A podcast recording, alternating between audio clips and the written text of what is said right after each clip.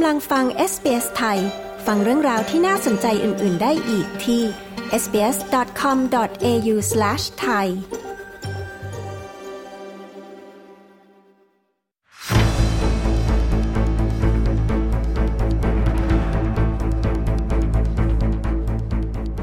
ติดตามข่าวอดีตนายกทักษิณชินวัตรกลับไทยจริงหรือไม่ ข้อเท็จจริงเรื่องการยุบพักก้าวไกล สกัดพิธาเป็นนายก และสถานการณ์การเมืองไทยส่งผลกระทบกับเศรษฐกิจอย่างไร ฟังรายงานสายตรงจากเมืองไทยกับคุณชาดาสมบูรณ์ผล ผู้สื่อข่าวพิเศษของ SBS ไทย ประจำกรุงเทพมหานครค่ะ สวัสดีค่ะคุณชาดา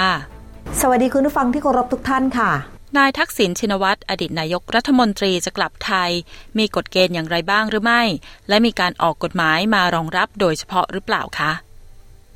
ประเด็นเรื่องของการกลับประเทศของนายทักษิณชินวัตรอดีตนายกรัฐมนตรีที่ประกาศว่าจะกลับมาประเทศไทยในช่วงเดือนกรกฎาคม ก็ถูกโยงเชื่อมกับระเบียบของกรมราชทัณฑ์ว่าด้วยการปฏิบัติต่อผู้ถูกกักกัน พุทธศักราช 2566 ซึ่งเพิ่งจะมีการบังคับใช้กันไปเมื่อสองสาวันที่ผ่านมา โดยมีการประกาศลงในราชกิจจานุเบกษาเกี่ยวกับระเบียบของกรมราชทัณฑ์ฉบับใหม่นี้กำหนดว่า ผู้ต้องขังอาจจะไม่จำเป็นจะต้องอยู่ในเรือนจำก็ได้ อาจจะไปนอนที่บ้านหรือถูกกักกันที่บ้านได้ เพราะในมาตรา 36กำหนดไว้ว่าผู้ถูกกักกัน มีสิทธิที่จะยื่นคำร้องทุกข์ หรือว่าเรื่องราวใด ๆ หรือการถวายดีกา เพื่อจะจัดส่งไปยังบุคคลหรือหน่วยงานที่ผู้ถูกกักกันประสงค์ นั่นหมายความว่าอาจจะไม่ต้องจำคุกในเรือนจำก็ได้ เรื่องนี้เมื่อถูกโยงกับนายทักษิณชินวัตร นายวิษณุเครืองามรองนายกรัฐมนตรีด้านกฎหมายออกมาชี้แจงนะคะว่า ระเบียบของกรมราชทัณฑ์ที่ว่าด้วยการปฏิบัติต่อผู้ถูกกักกันพุทธศักราช 2566 ตามกฎหมายไทยถ้าจะพูดถึงเรื่องของคำว่าโทษ จะมีอยู่ 5 อย่างด้วยกัน คือโทษประหารชีวิต โทษจำคุก โทษกักขัง โทษปรับ และโทษริบทรัพย์สิน โดยการลงโทษแบบกักกันนั้นจะไม่ได้อยู่ในกฎหมายที่จะบังคับใช้ และไม่ถือว่าการกักกันนั้นเป็นโทษ แต่ติดปัญหาที่ว่าการกักกัน ไม่รู้ว่าจะใช้พื้นที่ใดในการกักกัน จึงเป็นที่มาให้ทางกรมราชทัณฑ์ได้ออกระเบียบดังกล่าวนี้ออกมา ใช้ในกรณีสำหรับเด็กและเยาวชนหากถูกศาลสั่งกักกัน จะต้องมีหลักแหล่งในการกักกัน แต่หลักการนี้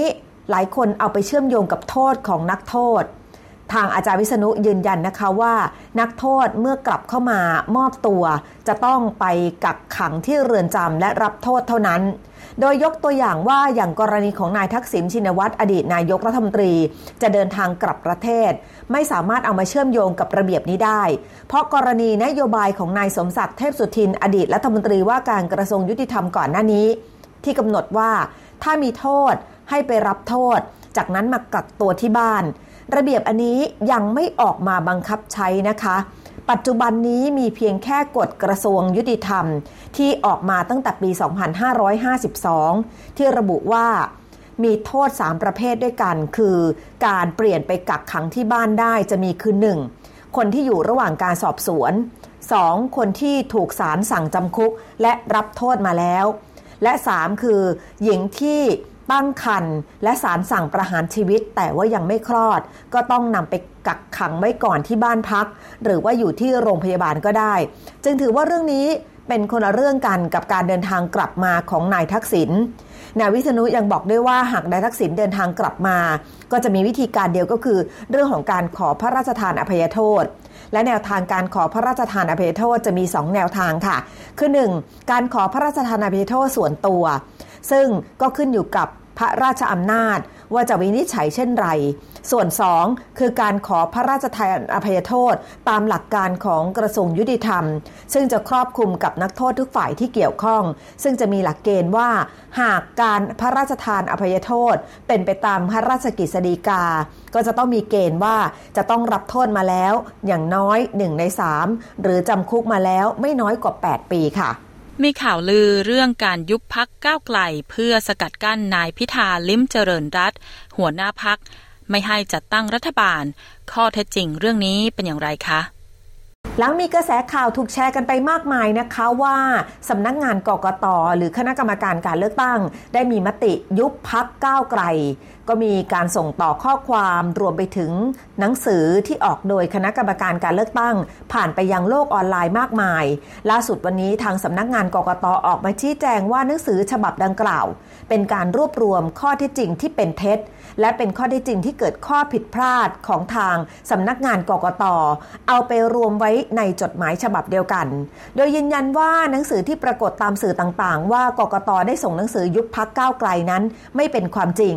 ปัจจุบันเรื่องราวของพักก้าวไกลยังอยู่ระหว่างการรวบรวมข้อได้จริง และรวบรวมหลักฐานของนายทะเบียนพักการเมือง ซึ่งก็ต้องเป็นไปตามระเบียบและข้อกฎหมายต่างๆ โดยขณะนี้อยู่ระหว่างการรวบรวมข้อที่จริง และเตรียมจะเสนอให้กับสำนักงานกกตพิจารณาวินิจฉัยกันอีกครั้งหนึ่ง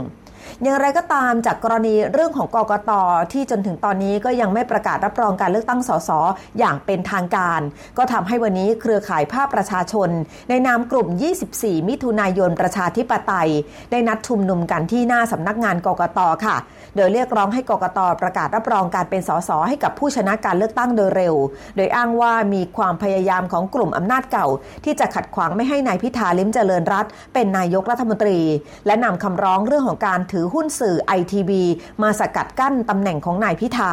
ซึ่งถือเป็นการใช้ช่องว่างทางกฎหมาย ขัดขวางการเดินหน้าสู่ประชาธิปไตย และทำลายเจตจำนงของประชาชน นายสมยศพฤกษาเกษมสุข ซึ่งเป็นแกนนำของกลุ่ม 24 มิถุนายนประชาธิปไตย ระบุนะคะว่าการยื่นหนังสือต่อกกตในวันนี้ที่จะให้รับรองการเลือกตั้งสสถือเป็นการเดินหน้าเพื่อจะเปิดทางให้มีการจัดตั้งรัฐบาลได้โดยชอบธรรม และหากหลังจากนี้กกตยังคงไม่ตัดสินใจใด ๆ หรือไม่ดำเนินการใด ๆ ต่อการประกาศรับรองสสทางกลุ่มผู้ชุมนุมเองก็เตรียมจะไปยื่นทวงถามคำตอบอีกครั้งหนึ่ง ในวันที่ 20 มิถุนายนนี้ค่ะสถานการณ์การเมืองไทยตอนนี้ได้ส่งผลกระทบกับอัตราการเติบโตทางเศรษฐกิจอย่างไรบ้างคะ เรื่องสถานการณ์การเมืองก็ฉุดให้สถานการณ์เศรษฐกิจในบ้านเราตอนนี้